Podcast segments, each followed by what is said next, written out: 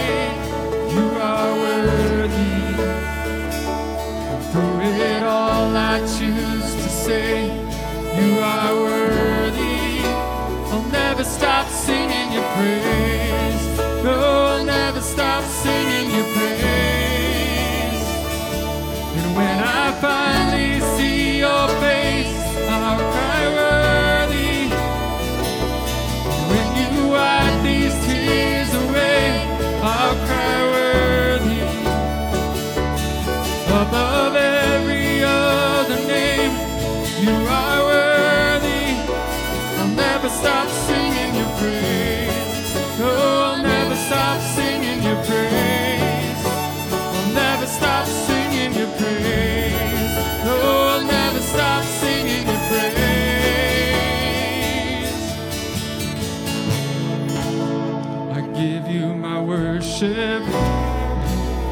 You still deserve it. You're worthy. You're worthy. You're worthy of my song.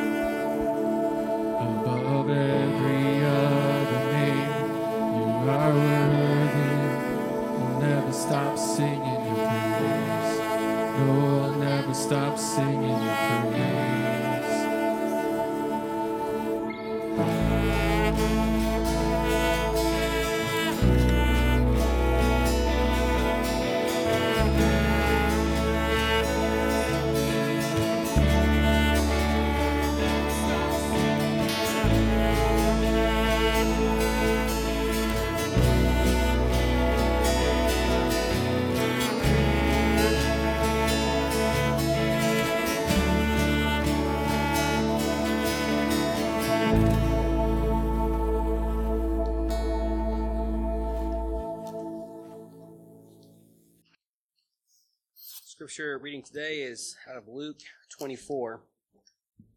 Now, on the first day of the week, very early in the morning, they and certain other women with them came to the tomb bringing the spices which they had prepared. But they found the stone rolled away from the tomb. Then they went in and did not find the body of the Lord Jesus. And it happened as they were greatly perplexed about this, that, behold, two men stood by them in shining garments. Then, as they were afraid, and bowed their faces to the earth, they said to them, Why do you seek the living among the dead? He is not here, but is risen. This is the word of the Lord.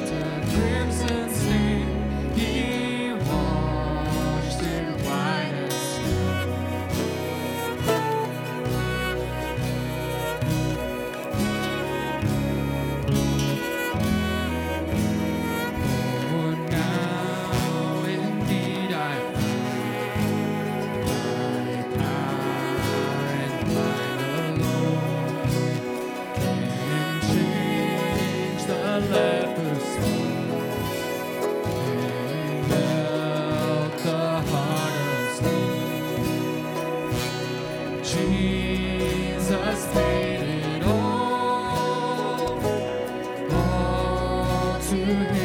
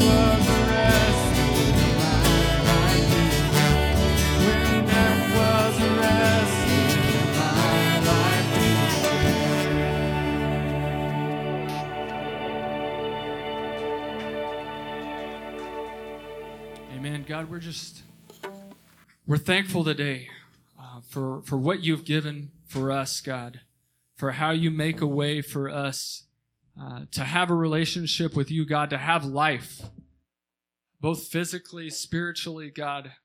You made a way for us.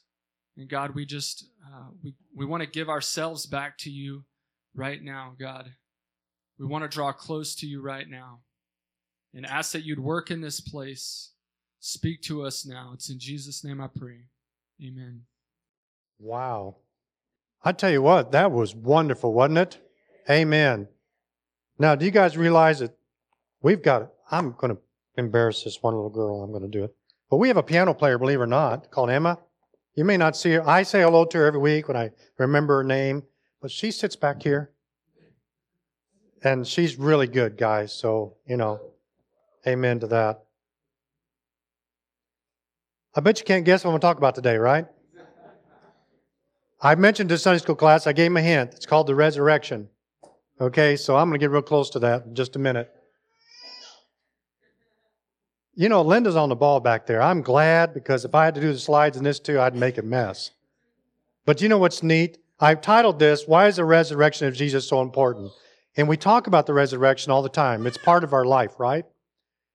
But then the question comes up, why is the resurrection of Jesus so important? And I was thinking about that the last week or two, and I kept thinking about it, thinking about it. Because oftentimes when we think about Easter, we celebrate the resurrection, but then do we think about the resurrection? You know, that's what we're going to. So this morning, I'm hoping to answer some of those questions that you. Now, my Sunday school class was wound up tight this morning. Praise God for that. That is the most questionless bunch I ever met.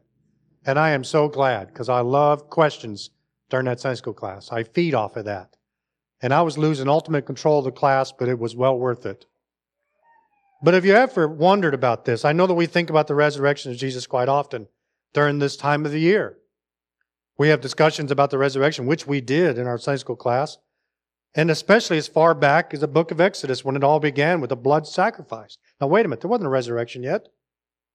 But think about this for a second. The blood, now this is one of Joel Fulbright's favorite things too. He's got a couple spots. He loves the, the veil being torn, you know, top to bottom. He loves that. And then number two, he loves the fact that the blood that was put on the door or the mantles, and the, when the blood was shed, the people survived, right? So Jesus was already doing that, technically speaking, because God and Jesus were all one and the same guys, you know, back then. And I just, I wrote that down because I thought, wow, I never thought about that. I really never thought about it. A guy by the name of Dr. David Turner, don't know who the guy is, but I loved what he said. He said, The resurrection of Jesus is the heart of the Christian message. Amen. You know, we celebrate this every year, but we talk about it all through the year. And the point is, when we talk about the resurrection, it's important. Now, I get another hint to the class. They got, they were listening to me all wound up this morning. But I'm going to mention the resurrection a whole bunch because it's important that we hear it because the resurrection of the Lord means something, doesn't it? Paul, a servant of Christ, called to be an apostle, set apart for the gospel of God, the gospel he promised beforehand through his prophets in the Holy Scripture regarding his son, who, as his earthly life, was a descendant of David. Now, that's pretty important too, isn't it? Who, through the Spirit of holiness, was appointed the Son of God in power by the resurrection from the dead, Jesus Christ our Lord. Though we receive grace and apostleship to be called all the Gentiles to the obedience that comes from faith for his name's sake. And you also are among those Gentiles who are called to belong to Jesus Christ. I mean, you will think about this. Paul wrote down the whole gospel message right there, but so did a bunch of others. I got a kick out of because Daniel McClure last week when he spoke about Jesus' triumphal entry into Jerusalem. And when he got done, I'm going, wow. I got, I showed some excitement tonight, just a smidgen. But I, one of the things that he mentioned was Jesus was the fulfillment of God's word. Another thing was how the Holy Spirit allowed us, both of us last Sunday, to be, I was just excited when Daniel spoke. I took notes. And I thought, man, this is so cool because you can see how the Holy Spirit just works together to bring all these sermons together every week. We've been blessed with some guys that are able to speak every week. And praise God for that. This morning, I'll be giving you five points. I'm not, I tried to do three again. It don't work. I really did. One time, sometime years ago, I gave eight. So that was just probably not good. But I, I'm keeping it to five because these are the things that I'm thinking about when you think about the resurrection being so important. So I'm going to give five points. You know, just kind of get you going. She's already put one up. Boy, she's fast. But the first one is Jesus claimed to be the Son of God and the Messiah. And um, that's pretty neat in itself. That's really, and Joseph told me not to mess with this. But I just pulled my ear. But the point is, when you think about this, the resurrection even proved to be very true. And each, now, each of these points, the hint I gave earlier, I'm going to be mentioning the resurrection through the whole thing. And they're all going to sort of overlap. But when you think about this, Jesus claimed to be the Son of God and the Messiah. In the New Testament, Jesus is recognized as the Son of God, correct? By the voice which speaks from heaven. Remember what God told him. In Paul's writing, he refers to Jesus descending from King David, but who was the Son of God in the powerful declaration of the Holy Spirit. Then, the scripture in Romans says, regarding his Son, who as his earthly life was a descendant of David, and who through the Spirit of holiness was appointed the Son of God in power by his resurrection from the dead, Jesus Christ our Lord. You're going to constantly see, you're going to see an overlap continuously of some of the words I'm going to use loosely.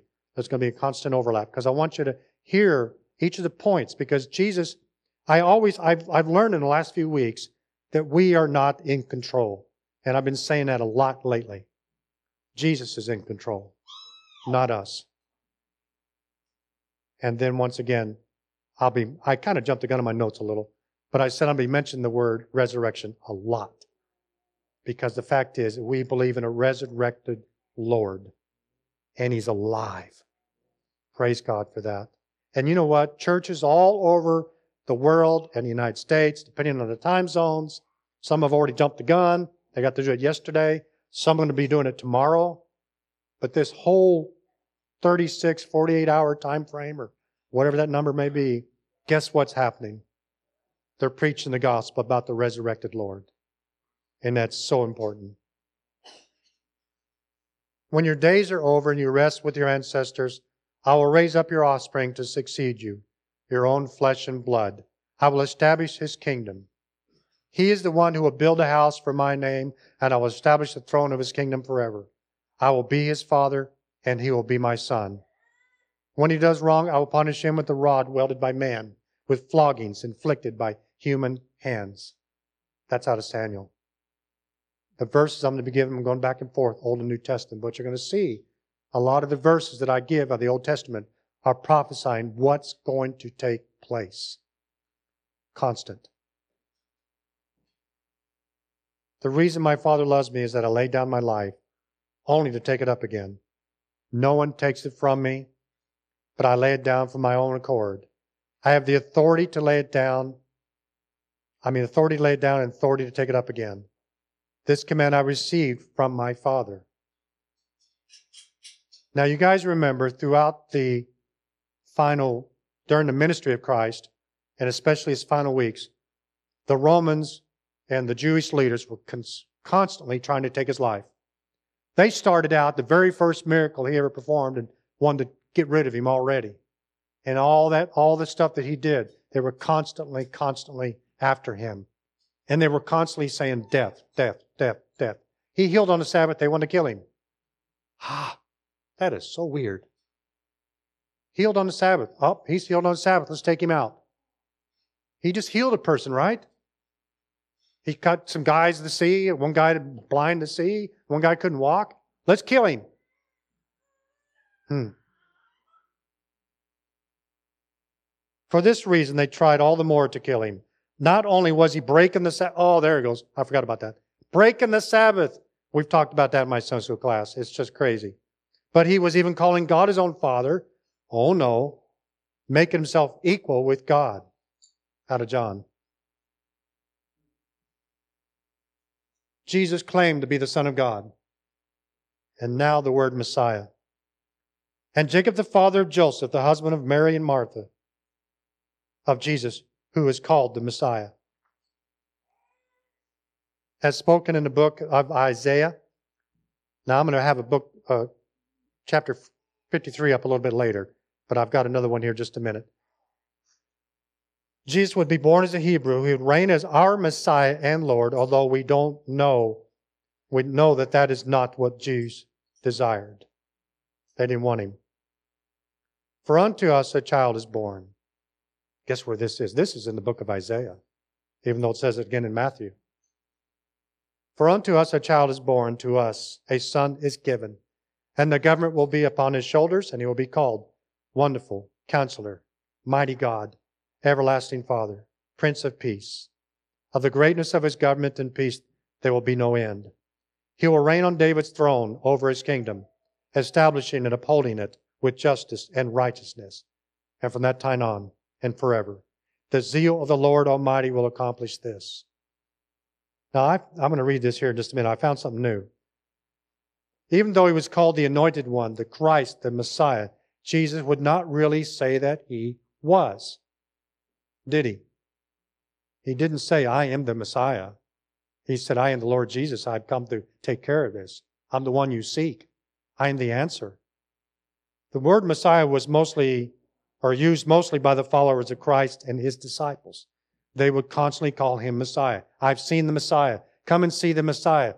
I've witnessed the Messiah. But Jesus didn't call himself that. But you guys know for a fact that they wanted that monarchy rule. We've used that a lot. They wanted him to take care of the Roman government, to get them out of there. As you guys know, Jesus said, Nope, not doing that. I'm come as what? The Savior of the world. That's what I'm doing. In John chapter 1, the first thing Andrew did was to find, uh, find his brother Simon and tell him, We have found the Messiah. That is the Christ. Once again, the disciples are the ones who use that word loosely. Remember the Samaritan woman at the well? Remember that story? We talked about it a lot. The woman said, I know that the Messiah is coming. When he comes, he will explain everything to us. Once again, the term is used loosely, but you think about what is said. Jesus claimed to be the Son of God and the Messiah. Point two. It proves his sinless character. Now, one of the things that I did this morning, I want to be a little bit different approach, as I mentioned. I want to give several points, but I want to give several points that say who Jesus said he was and why he came. And then more importantly, the fact that he resurrected. Because we know about the blood. We know about the beatings. We know everything that he, the pain that he took. And you've seen several artist conceptions on that, drawings, everything. But realizing this, that Jesus was fulfilling all of the scripture. And that's kind of the, the route I'm going this morning. It said that Jesus is completely sinless. He knew no sin. He could not sin. And if he was not sinless, then the sacrifice that he did would be of no value, right? We, on the other hand, are not sinless. Oh boy. Go back to Genesis chapter 3, right?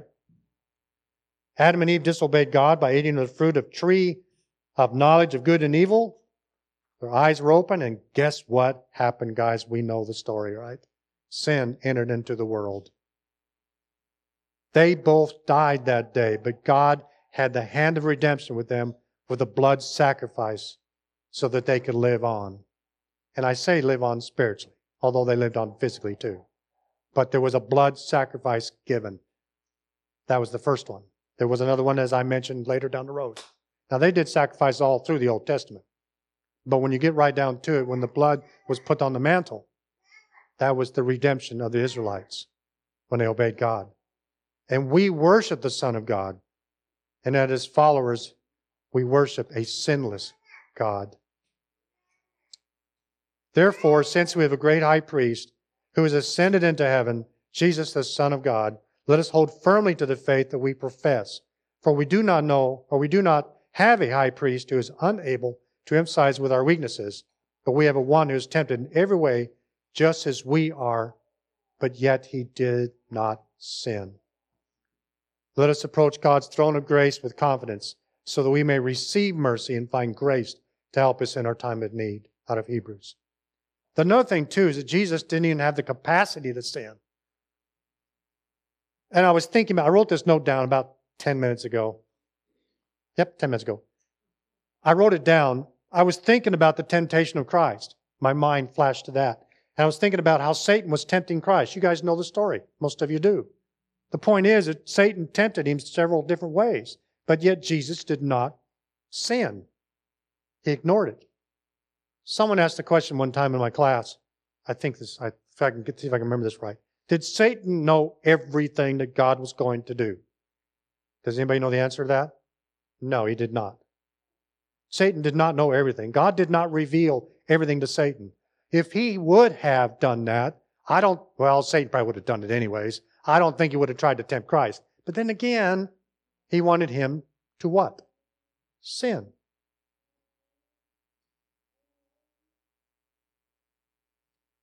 To this you were called because Christ suffered for you, leaving you an example that you should follow in his steps. He committed no sin, and no deceit was found in his mouth. When they hurled the insults at him, he did not retaliate. When he suffered, he did made no threats. Instead, he entrusted himself to him who judges justly. He himself bore our sins in his body on the cross, so that we might die to sins and live for righteousness.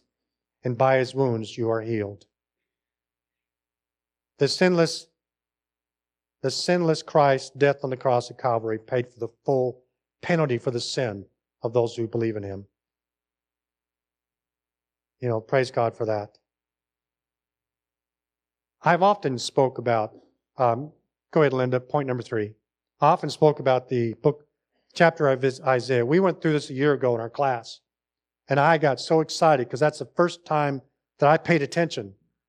You know, because you often, like there was being alluding to earlier, you know, we, we read the scriptures, but do we pay attention? And the book of Isaiah got me excited. We did this like a year and a half ago. Um, go ahead and bring up, I think, the, do I have chapter 53 loaded back there? Thank you. I hope you can. Whoa, that's pretty snazzy. And it's big. At least I can read it from here. I want to I want to read this. It's long, so bear with me because it's worth it.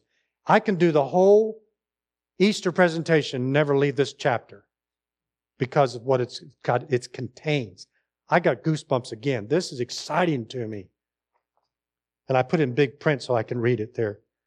I who believed our message and to whom has the arm of the Lord had been revealed. He grew up before him like a tender shoot, like a root out of the dry ground. He has no beauty or majesty to attract us to him, nothing in his appearance that we should desire him. He was despised and rejected by mankind, a man of suffering, and familiar with pain, like the one from whom the people hide their faces. He was despised and we held him in low esteem. Surely took up our pain and bore our suffering, yet we considered him and punished by God, stricken by him and afflicted. But he was pierced for our transgressions, he was crushed for our iniquities. The punishment that brought us peace was on him, and by his wounds we were healed. We are all like sheep have gone astray. Each one of us turned to our own way, and the Lord laid on him the iniquity of us all. He was oppressed and afflicted, yet he did not open his mouth. He was led like a lamb to the slaughter, and as a sheep before his shearers is silent, he did not open his mouth. By oppression and judgment he was taken away, yet who of this generation protested? For he was cut off from the land of the living. For the transgression of my people he was punished. He was assigned a grave from the wicked with the rich in his death yet he done no violence. Yet it was the Lord's will to crush him and cause him to suffer. And through the Lord makes his life an offering for sin. We will see his offspring and prolong his days, and the will of the Lord will prosper in his hand. And it says that after he suffered, he will see the light of life and be satisfied. By his knowledge and my righteousness will justify many, and he will bear our iniquities. Therefore, I will give him a portion among the great, and he'll divide the spoils among the strong, because he poured out his life unto death, and he was numbered with transgressors. For he bore the sin of many and made intercession for the transgressors, nor was there any deceit in his mouth. My goodness, the whole presentation right there in the chapter 53 of Isaiah, the whole thing. It says he was despised and rejected by man. He suffered, took our pain. He was crushed. He was oppressed. He was the lamb to the slaughter. It says that he did no violence. But once again, he suffered, but then he was raised again. Verse 11 After he suffered, he will see the light of life and be satisfied. And he bore the sin of many and made intercession for the transgressors, nor was there any deceit in his mouth. That's my point three. I thought about this because Isaiah 53 explains it so well. I can't even think, I thought I was going to put some words of wisdom with that one, but I couldn't because the scripture was there. It proved what he did. It said what was going to happen to him in the Old Testament. Praise God for that. Point four. He triumphs over death.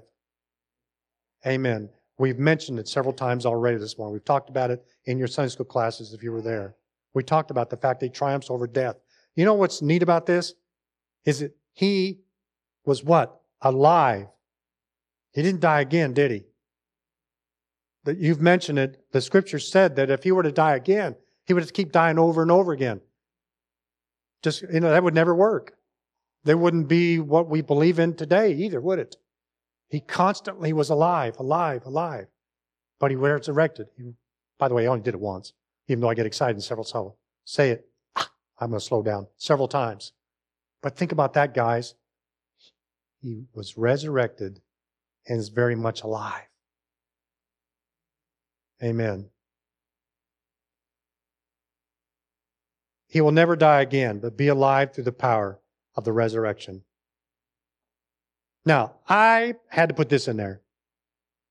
You guys remember the account of Lazarus? Remember him? Very good passage. There's several different things that talk about Lazarus. Lazarus died. Remember the disciples, or Mary, was it Mary and Martha? They got mad, kinda. Lord, if you'd have been here three days ago, he wouldn't have died.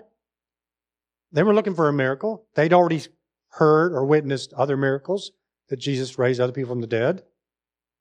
But they were mad, kind of mad. No, I don't know, they're kind of mad. But they said, Lord, if you'd have been here before, he wouldn't have died. Well, he could have died. But what did Jesus do? He waited them out, didn't he? Now, there's significance about three days. You know, there's all through that, through all through the Bible, New Testament. But yet he waited. The point is, he raised Lazarus from the dead, didn't he? He said, you know, Lazarus come forth. He didn't say anything else. He just said, Lazarus come forth, you know. I was kind of showing a group this morning in Sunday school. He's wrapped up in them cloths, you know. That's what he's, okay, I don't know. That's what he showed in the movie we saw. But, you know, how did the, the, they, because Jesus said what? Take the stuff off of him? Get the stuff, you know, how did he, I don't even know how he even walked. Because they wrapped him up like, you know, all the way head to toe. So I don't know. He waddled out there somehow. The point is, you got to see. It's pretty comical when you think about it. But, and then he said, get those things off of him. I suspect since he was alive, he was having some problems sucking air, okay? Let's just get real here. But to think about this, the fact is that Lazarus had to die again, didn't he? He, he rose him, he was making a point, but he had to go back to the grave. We ourselves, and I mentioned this earlier, my poor class got parts of my sermon this morning, so bear with me, guys. But the scripture says that we were made from the dirt. We're going to go back to the dirt. And, you know, Pum said, what, well, we're going to get a new body. Well, yeah, Jesus said we're going to get a new body. What's it going to look like? I don't know. It could look like this. Well, that means you're going to look like me. Okay, never mind. The point is that Jesus is going to say you're getting a new body. You're going to be resurrected in the end. You're going to be resurrected when I come back for you. The physical form. But yet the fact is that Lazarus had to be, he had to die again. But the scripture tells us many, many times that Jesus didn't have to die again. He did it for every one of us. The scripture says he did it for the whole world. Does that mean the whole world is saved? That would be wonderful if that was true. But he died for those, for you and I. He died for you as a new believer, as a born again Christian. He'd already did that already. On the first day of the week, very early in the morning, the women took the spices they prepared and went to the tomb. We kind of read this earlier. They found the stone rolled away from the tomb, but when they entered, they did not find the body of the Lord Jesus. While they were wondering about this, suddenly two men in cloths, the other translators say angels, gleamed like lightning, stood before them. In their fright, the women bowed down with their face to the ground. But the men said to them, Why do you look for the living among the dead? He is not here. He is risen. Remember how he told you while he was, you were still in Galilee that the Son of Man must be delivered to the hands of the sinners, be crucified, and on the third day be raised again. Then they remembered his words. When they came back from the tomb, they told all these things to the eleven and to all the others. It was Mary Magdalene, Joanna, Mary the mother of James, and the others with them who were told this to the apostles. But they did not believe the women because their words seemed to them like nonsense. Peter, however, got up and ran to the tomb, bending over. He saw the strips of linen lying by themselves, and he went away, wondering to himself what had happened. If you go back and look at John, I think it's John's account, it's a little bit different interpretation. It says that Mary Magdalene took the spices, was going to try to get him, get the stinky part covered up early in the morning hours. In fact, it was still dark. The point is that she was there, and then the ones, if you've looked at the John account, there was a lot of running back and forth, you know, just like this, because they were excited. But when you think about this, this is what Easter is really about. It's about the resurrected Lord. And praise God for that. So he triumphed over death. Point that point four. Look at what it says. And then, of course, point five. Now go ahead, put that one up, Linda. You're okay. I'm going right to it right now. But it says it here, he gave his life through his love for us. He was delivered over to death for our sins, was raised to life for our justification. The fact is that the love that Jesus showed before he even died. Now, this is neat. I read this account a little bit earlier about the thief on the cross. Jesus on the cross, right? We know that story, right? There's, it always says there's two other thieves with him. One was bad mouthing, one was saying, don't do that. But think about this for a second. One of the criminals hung there, hurled insults at him. Aren't you the Messiah? Save yourself and us. Can you imagine what, what, didn't that what Satan said? Jump off this cliff and save yourself or something like that? Ooh. But the other criminal rebuked him. Don't you fear God? He said, since you are under the same sentence, we are punished justly for we are getting what our deeds deserve. But this man has done nothing wrong. Then he said, Jesus, remember me when you come into your kingdom. Jesus answered him, Truly I tell you, today will be, you will be with me in paradise. There was no coming off the cross for this other man, was there? Both the thieves are up there with him. They can't come off the cross. The guy's howling insults at him, say, hey, you know, if you say who you are, then come off. I want to see this. By the way, there was no baptism either, was there? There was no way of deliverance except through the belief of the Messiah. And he said, Please remember me. Please remember me. His love for the thief was so great that he remembered him before his death before his resurrection, before his appearance to the people, before his ascension to the Father. That got me excited. I, I listened to some a preacher talking about that a week ago. I mean, you think about this. Jesus died for us. He died for the future. He died for that thief. And the mercy and the love that Jesus shown to him was while he was on the cross next to him. That got me excited. And Jesus said he would die for that thief also. If Christ is in you through the body is dead, though the body is dead, because of sin, yet the spirit is alive because of righteousness. Romans. John said, For God so loved the world. You know what? I have John 3.16 in almost every time I preach because it's the whole gospel message. For God so loved the world that he gave his only son that whosoever believes in him should not perish, but have eternal life. So that we come to know and to believe that the love that God has for us, God is love. Whoever abides in love abides in God, and God abides in him. Greater love has no one than this, that they lay down their life for their friends. The five points I wrote up there, it's kind of neat when you think about it. Because Jesus knew what was going on before he told anybody else. He knew in the Old Testament what was going to take place before anybody else. He claimed to be the Son of God, and it was proven. It was proven that he was the Messiah. It was proven that his very he was sinless. It was proven from the Old Testament prophecies. It was proven from what he said, I will be raised up in the third day. And the fact that he gave his life for us. But more importantly, he resurrected for us and praise God for that. You too can have the same love from Jesus. He died, but, the res- but was resurrected for you and for me. We're here to celebrate his resurrection. We're here to celebrate Easter. And that's what it's all about. But think about this for a minute. Um, I should write down my notes a little better. Um, guys, you want to come up for the music? Excuse me. But only through the blood sacrifice was that made possible. Now, I don't know everybody in the auditorium this morning, but I, I know most of you. The point is, if you're a born again believer, then praise God for that. If you want to have a part of Jesus' life, then give your life to Him. Turn yourself over to Him. That's what it's about, too. Understanding who Jesus is, but understanding the forgiveness of sins and for what He's done for you. Now, born again believers, Christians, we still, every once in a while, have to come to the cross and say, Jesus, forgive me. I've, I've boo booed, you know. That's put in layman's terms, right? I made a mistake. This is open to you this morning. As they're playing some music, if you want to come forward, please do so. If you want to have prayer, please do so. If you want to pray where you're at, do so.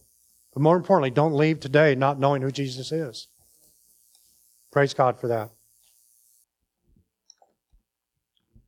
I invite you to stand. Uh, we're going to spend a few moments celebrating uh, what Jesus has done, celebrating the victory that he got.